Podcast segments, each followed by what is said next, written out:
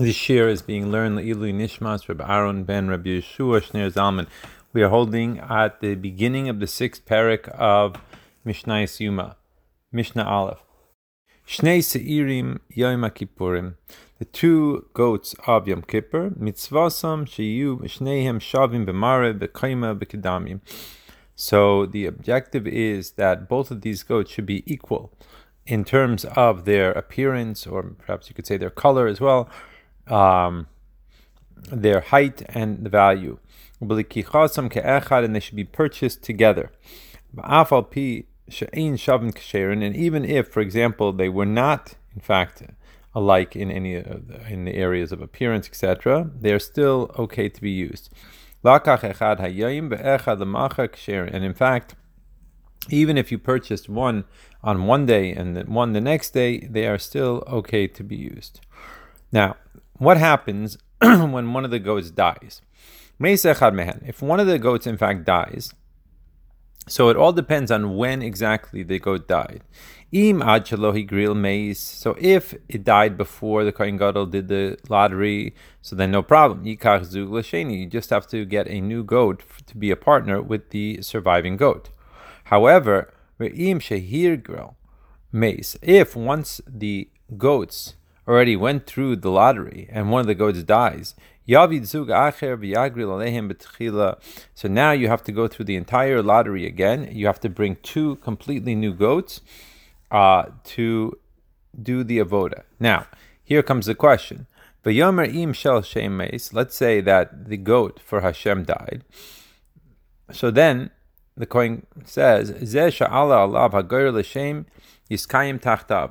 the one on which the now we're talking about the second lot fell on Hashem is going to take its place. V'im shel Azazel mace, and let's say that the one for Azazel died. Similarly, he should say Zeh alav hagar Azazel iskayim tachtav. The one in which the second lottery for Azazel take place, so that goat is going to take its place. Now the issue comes out that okay, so let's say that we're dealing with a situation where the one for Hashem died. So now you bring two new goats, you make the lottery, and so you have from the first group still remaining, you have a goat for Azazel, and now you have from the second group a goat for Azazel. And of course, you only have one goat for Hashem. So what happens with the two goats for Azazel? So he says like this: So according to the Tanna Kamma's opinion, the first Azazel goat, namely the goat that was chosen for Azazel from the first grouping, from the first pair, is going to still be used for that purpose. So the second goat, or the second Azazel, goat, Azazel number two, we'll call it, goat Azazel number two.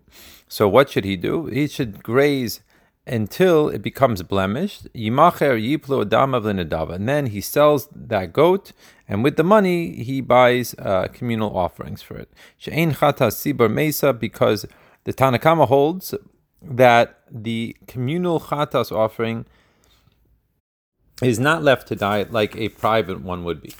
Now, Rabbi Yehuda comes along and disagrees. Rabbi Yehuda Aimer Tamus. No, he says that you should let it die. Va'oid Amar Rabbi Yehuda, and Rabbi Yehuda goes on to make a second argument here. Nishbach Adam, let's say that what had happened was that the blood of the goat for Hashem actually spilled.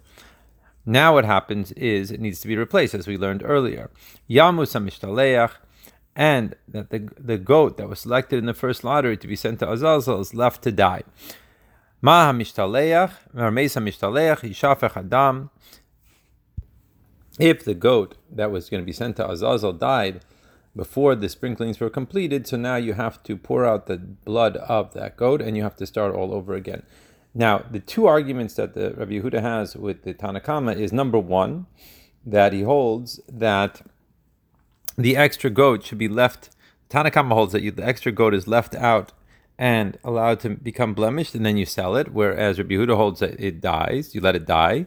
And number two, is that according to the Tanna Kamma, you use the leftover goat from the first pair for its job.